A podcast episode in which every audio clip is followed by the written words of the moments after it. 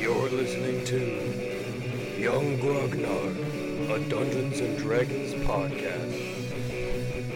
A haven for all things nerdy and dungeonous.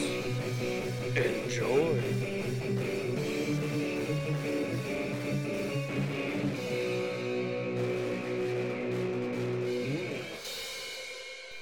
Gonna give a warm tavern hello. I got something to say. Y'all pull up a mug, take a glug. Watch out for that lug. Uh, mind the rug. It might be a rug that gives a hug. It's a rug of, of smothering. It is a dangerous rug. I am the Grognard, the young, the young Grognard, and I'm coming at you with Sarah. We're talking today a little a podcast, a podcast, if you will. Sarah, say hi. Hello. All right, that's good enough. Um, a little podcast. Uh, I'm gonna be in something of a new gaming group. Uh, I'm kind of coming together with a few different people. I'm trying to come up with a good way of running this new group. I'm going to be using the old school essential rules for it. Um, I'm really excited for for those rules, but uh, the thing is, is whenever I start a new campaign, uh, I try to come up with something of a new setting, which itself is kind of a loaded term, but uh, is pretty new to world building. I've built quite a few different worlds or like small sections of worlds, yada yada yada. I kind of really love the process, and there's really no right way to do it. But what I'd like to do for the next few podcast episodes is to go through this hashtag my 30 day world uh, 2018, which, you know, now in 2020, as of the date of the podcast, is a long time ago but it's still a really great little world builder. And anybody out there who wants to actually look this up and maybe use it for their own inspiration for building their own world, you really just got to Google 30 day world and it'll pop right up. But anyway, um, yeah, uh, it was brought to us by A Dead Man's Guide to Dragon Grin. Which was on Kickstarter. I'm guessing that it's long since been funded, or or whatever ended up happening to it. I mean, honestly, I only found it because somebody shared it with me on Twitter. But in the end, uh, there's 30 different questions or 30 different little bits that are supposed to get your mind going on how to create your own campaign setting. So, uh, Sarah, I know, has run how many games? One? One game? One. You've run one. Yep. The elusive second session. Um, curse has hit me. Well, uh, in that case, you should be perfect for telling us how to make an entire world uh, Yeah. through a 30, 30 bullet point system. But uh, I think that this would make for a really cool section of the podcast to do just a few episodes where we touch on a few of these questions at a time, and in the end, uh, drum up something of our own world. Now, following through with this, the first question on here is what is a 30 second elevator pitch for your world? Now, the problem is is that I'm coming to this kind of cold. I want every episode to feel like I'm I'm doing the building process. What I found is that one one of my favorite things to listen to when people do their like DMing stuff or talk about D&D on the internet or on YouTube or, or wherever it is that they're talking about it.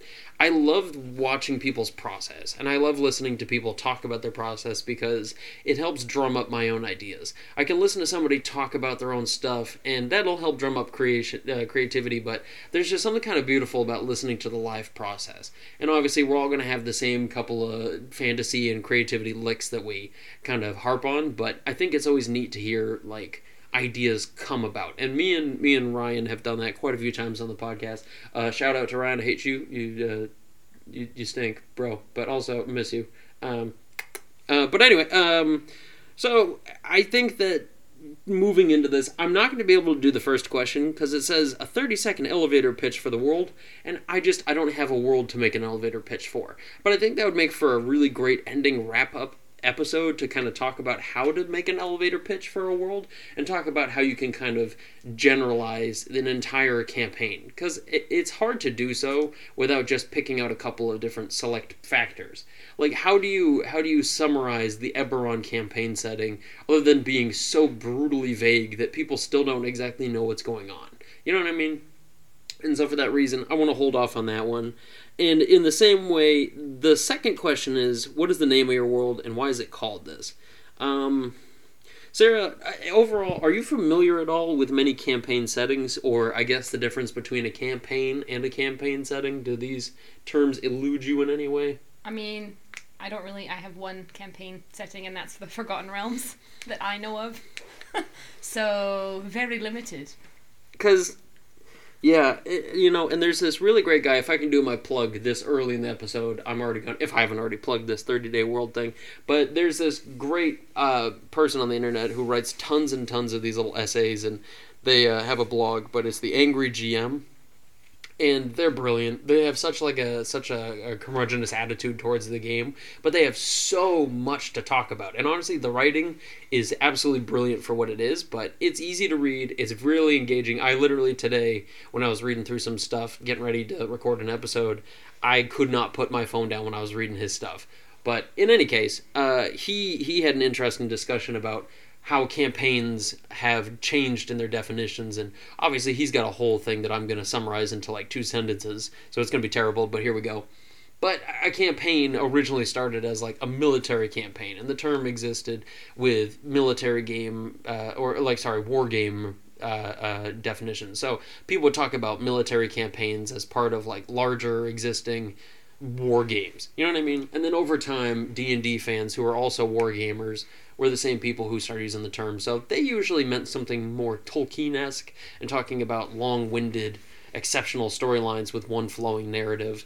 But over time, and because of the the hobby becoming sort of a disjointed and sort of a hundred definitions for one concept kind of game, it, campaign's taken on a lot of different meanings. But just for the sake of semantics and nailing down what I mean when I say I'm making a campaign setting right now by defining the world, the term campaign setting and world are going to be virtually synonymous in this.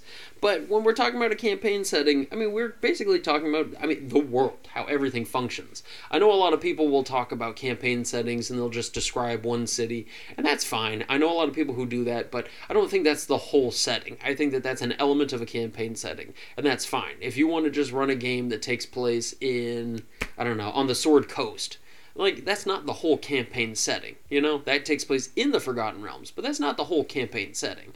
So it's fine if that's where your campaign takes place but your setting is much bigger than that. It doesn't have to be but it's just anything you'd consider to be that backdrop. So with all things considered sarah um if you were to name a campaign setting or, or like a campaign setting sort of sticks out to you like does the forgotten realms have a name to it that kind of speaks to you, or do you feel like it's just kind of a name? It's just a name. Because personally, when I when I think about naming these things, I always try to like engage my inner nerd and try to like get really deep on like the cheesy, super over the top stuff. You know what I mean? Like mystic rhymes of the dead bard society, like something that's kind of way over the top. Because there's something beautiful about like I don't know having this long-winded and flowing name for a, campaign setting. It just feels to me like it's artistic enough. You know what I mean? That it, it just kind of breathes life into it and kind of already gives you your elevator pitch without saying much. The Forgotten Realms, the name alone tells you that it's like I, I don't know a, a place with realms. And people don't i always think of mortal kombat when i think of realms. So i think of this place that's got a lot of very well defined features but things that are very different depending on which area you're in. So it, it already tells you i don't know. I think a campaign settings name is very important and that's why i kind of want to hold off on that right now until something really comes to mind. But i guess starting off since this is the first episode of this series i do want to try to come up with some general outline for what we could do if we're spitballing here with what would make for a good campaign setting. And I think the first thing you have to nail down is overall atmosphere and mood. And so, I don't know. Sarah, I know your gaming experience is kind of limited in comparison to like how long I've been playing the game, but with the experience that you've had as a player or in video games, RPGs, anything at all in general, is there a specific kind of atmosphere or mood that sticks out to you? And and there is a right and a wrong answer because for this to proceed any further, I mean, it's called the Yung Grognard podcast, not the Sarah podcast. So if you say the wrong one, I'm just going to nod my head and say, and yeah, I'm going to say that's a great idea, and be like, so anyway, here we go on our sword and sorcery. I mean, obviously, you don't want the everything in the world shouldn't be happy and hunky dory because then there's no real, I don't know, substance for the players to dig their claws into. Well, right. So, um, in that vein, a world that has some sort of chaos, some sort of disarray. Um, perhaps there is political unrest, or there's unrest among the people. You know, there's dissent, or there's food shortages, or any kind of thing like that that causes some kind of discord between the people. I suppose. So with that in mind, because I think that if you were to come up with a campaign setting that was all hunky dory, I do think that I agree with you that it does feel like that doesn't do much. But I don't know, and maybe this is just me not knowing enough about the Forgotten Realms, and I don't think that I have enough of a fan base to have fanboys attack me for saying this. But I think the Forgotten Realms is a perfectly good example of a place that is relatively hunky dory. The only thing that makes it not hunky dory is every general region has its fair share of bad guys and then mm-hmm. something terrible happens. Mm-hmm. Like I think the time of troubles is the one big one that people know about where magic stopped functioning properly for a while and everything had to kind of get rewritten. Salvatore does a good job with that one, but in any case, then you have other campaign settings like the uh, Dark Sun, where you have the world of Athas, I believe. But Athas is a crazy world when you think about how many things are different. Where you think about like I don't know, there's sorcerer kings who control all the magic in the world. There's a shortage of metals, and so but like plants have pretty much all receded. The gods have left because they don't think that people are pious enough. All the water's gone. It's just like this giant barbaric desert planetscape where magic doesn't work and you have got these big massive cities where steel is worth more than gold it's just a place that's so flavorful and so rich and there's so much terrible stuff that goes on it's like there's slavery everywhere there's total brutality everywhere it's just this world with so much to do and so much to be done but at the end of the day, I almost feel like that's something of a problem in itself. Because when the world is so defined and so flavored like that, it feels like there's so little you can do. Maybe it's just because I've been watching so much of the Food Network lately, but if you imagine taking something that's so specific, some food that's so unbelievably defined by what it is, and then somebody asks you to take your own spin on it, it's just really hard to imagine how you would like change that and make it your own, you know? And so for that reason, I feel like if I was to run a Dark Sun game, I would have a lot of trouble because all I would be doing is just trying to emulate the flavor of what's already come before me. And I think a lot of the beauty of playing a cliche campaign setting or a Forgotten Realms kind of campaign setting is that, like, you know the general vibe, you know the gist, you know what you're supposed to be doing for the overall, like, atmosphere and stuff, but there's still so much flexibility to it because they haven't nailed everything down that you can make it however you want to. If you want to make it war torn, it's not that hard. If you want to make it the time of troubles, it's not that hard. If you want to take a, a certain region like the jun- uh, the jungles of of Chult, or you want to go up to the frozen north, like these places are all here. You understand what they're going to be like, and it's just easier to do it.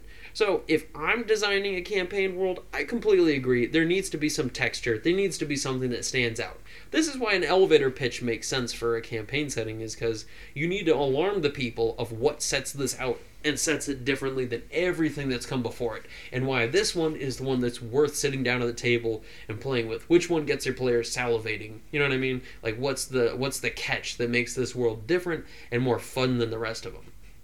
So I guess when I ask about mood, since we're agreeing that there's sort of just a general assumption that there's going to be troubles, what would be the overall mood though? Are we talking like dark and gritty? I know some people love dark and gritty. I know some people love that kind of stuff, that dark dungeon delve stuff where, you know, there's very little healing magic. The world is brutal. Orcs don't just kill people, they take you back as a slave and they maim you and send you home. You know, there's a lot of wicked dark themes. And then there's the other side of the fence, which is when people play in a campaign setting, there's just super goofy and super lax, and you have people named Nub Nub and like Poopy Doop, and it's just.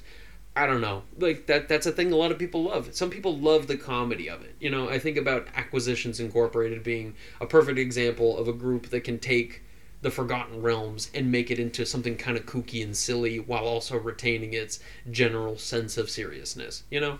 So I guess I would say like overall mood and atmosphere, like what sticks out for you? Like what's what's the one that you would want to sit down at the table and play? Um, I think for me, I don't think I'd want to go dark personally.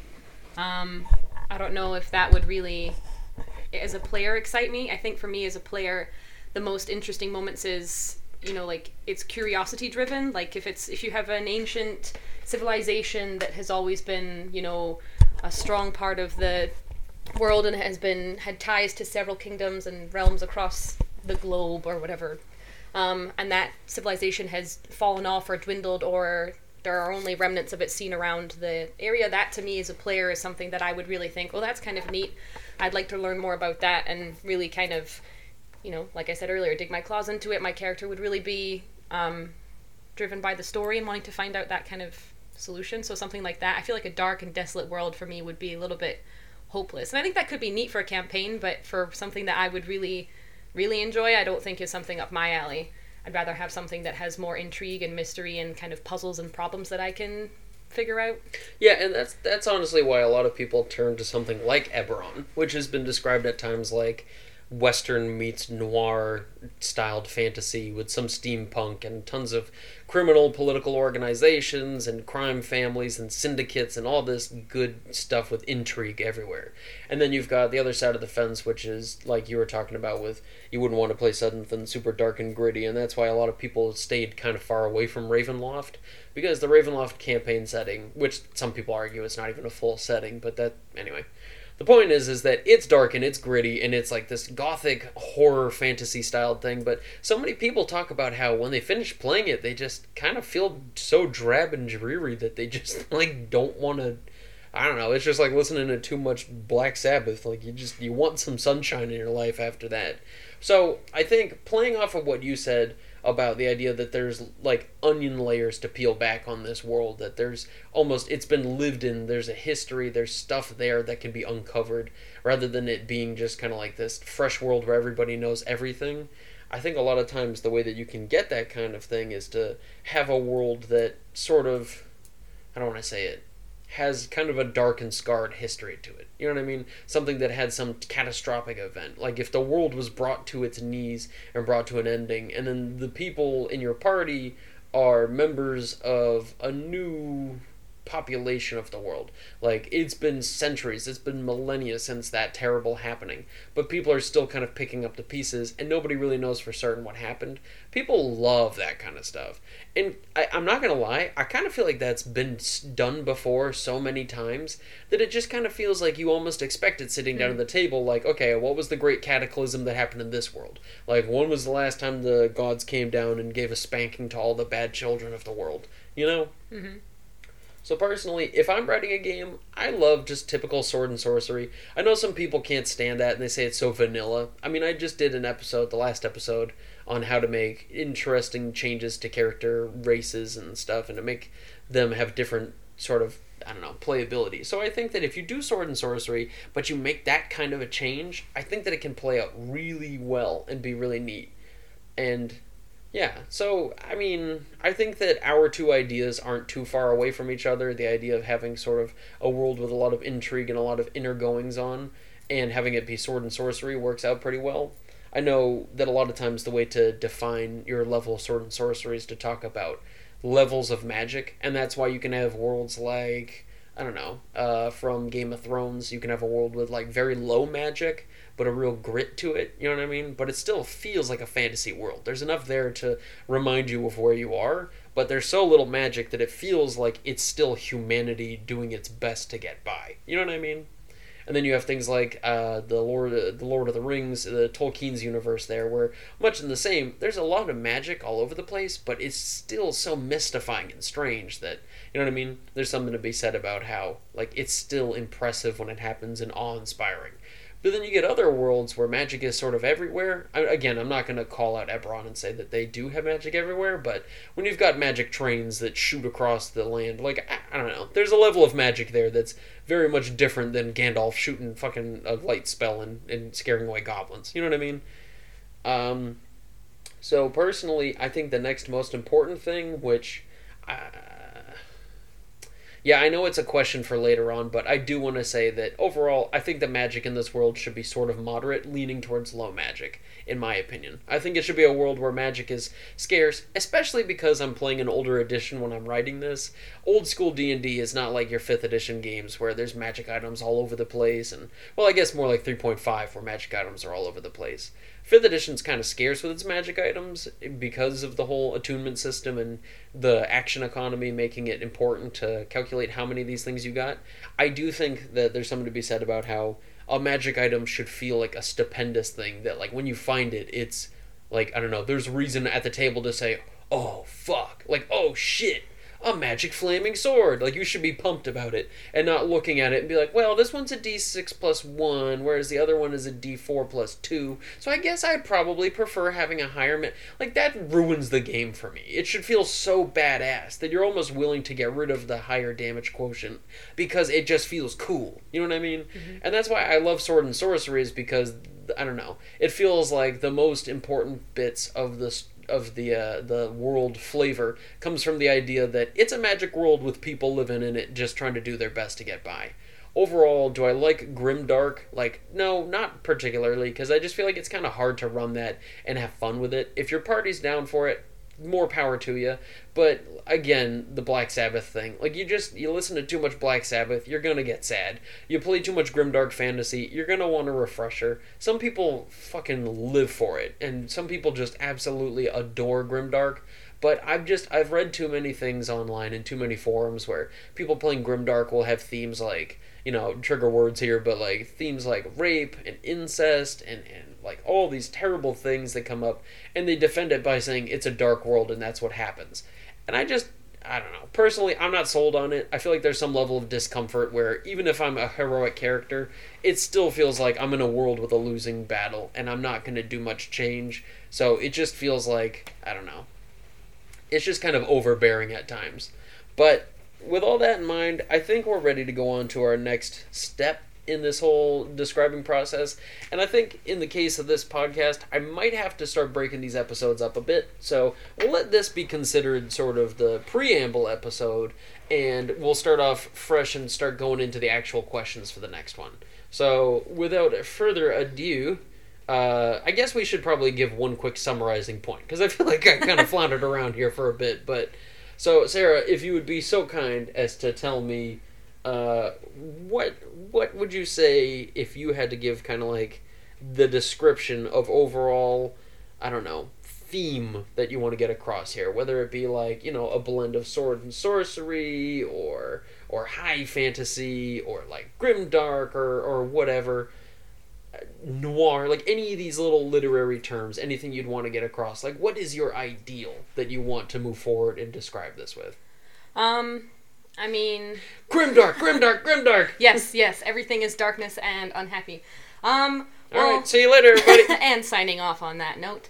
Um, well, so I I like the idea of intrigue, but I also think sword and sorcery is a good place to start because I think a lot of players, or at least you know, I maybe this is a generalization, but I think a lot of players, even if they're looking for something really over the top or I don't know, um, I think sword and sorcery is kind of neat. It's it's what D and D is about at its heart. I think. Um, yeah, it's the system's know. based built uh, best built to handle that theme. You know what I mean? That's Yeah. why Ravenloft had to get its own books, is be- and Eberron needs its own books, is because D and D's built to be, you know, that classic fantasy vibe. So I agree with you. Yeah, and I think that's I think for me that's really fun. Like I know a lot of the like previous um, campaigns I've been a part of, they've been um, fifth edition, which is you know prone to the murder hobo phrase. So for me, I think um, a world that would be really interesting to me would be a sword and sorcery world, one that's really you know D and D that's bones. It's about like role playing and the world that you're in. It's not about just running in with a javelin and throwing it at someone's face and killing them as quickly as possible and things like that. It's about you know the magic of the world and the story of the different races and things like that. Um, but that's where the intrigue comes in for me, where I think it's kind of neat if there's Well, I, not to cut you off, but I think I can really summarize this on a good note. And I think that, like, and I think that I can take what you're saying, summarize it in a really beautiful way. Is that I want to create a campaign setting where people would want to play character, race, class, ethnicity, whatever combos that make the concept of role playing way more exciting than anything numbers oriented. Yes. And that's why I think of things like Vampire the Masquerade, where it's like the different families, and it's like it's just so exciting to think like depending on which bloodline you come from, you have s completely different powers, and it impacts the world you're in because of it. So I just like the idea that like I don't think anybody's ever played Vampire the Masquerade for numbers. I think everybody just loves to role play. and in the same regard, I would want to make this campaign setting feel like the kind of world that people don't want to play because they have a cool idea for a character class combo, and instead they're just like, oh, wow, the the I don't know, the barbarians from the Highland of Fogvale. They just sound so neat. I want to play those guys. You know what I mean? Whatever. I, I just want to write a game that's got a deep enough intrigue that you feel like you're pulled into a world with enough of a living, breathing history, but one that's got a nice balance of grit while still retaining its high sorcery roots and just feeling like I don't know that role playing it just it beckons for it. It's not a sandboxy kind of Forgotten Realms world where you just kind of fart out a character that you think would be kind of neat. I want everything to feel flavorful and rich, and to feel like there's enough of a history that picking to play a dwarf could be a curse and a blessing. You know what I mean? Yeah. So uh, with that, unless you disagree, No, I agree. yeah, all- right, well, good, great. You Great, int- great. you know. Okay. Well, anyway, uh, on that note, I'm signing off. I am Grognard the Young, the Young Grognard. Uh, DMs out there, uh, be good to your players. Appreciate your players, and players appreciate your DMs. Sarah, do you have anything to say? Um, no. no. Okay. Well, that's great. yeah. Now we don't have any Sabrina the Teenage Witch to talk about, huh? There's not a new season, so there's no Oh, new content to talk about. Well, the listeners have spoken, and this one goes out to Ryan. Sabrina the Teenage Witch. It's a great show. and I hate you, You Ryan. have terrible You know what. Ryan? And I bet you won't even. Li- no, I'm just kidding. Um, I hope to have Ryan back on the show soon. I know he loves this kind of stuff. But anyway, anybody out there who wants to talk about this, anybody who wants to share any of the content, I'm on Twitter. Uh, I've got the Y Grognard. Uh, is my handle there, and I'm going to be tweeting about this thing, and I'm going to be trying to tweet about each and every part of it. So, if you want anything to do with this podcast, if you want to have any suggestions, anything you want to talk about, I would love to engage with anybody out there about this stuff. I love when I get my opportunities to do so. But yeah, Sarah, do you have any plugs? Um, no, I don't. Um, I only listen to your podcast. I could plug Old Man Grognard because you That's know, that's so. because that's what you do every episode. Oh, good God in heaven. Well, anyway, apart from that shameless plug for myself, I'm I'm currently handing Sarah twenty bucks right now for a plug on my own podcast for my own podcast. Yeah, if you're already here, I don't imagine you need to be replugged back into it. So anyway, on that lovely note, goodbye. Goodbye.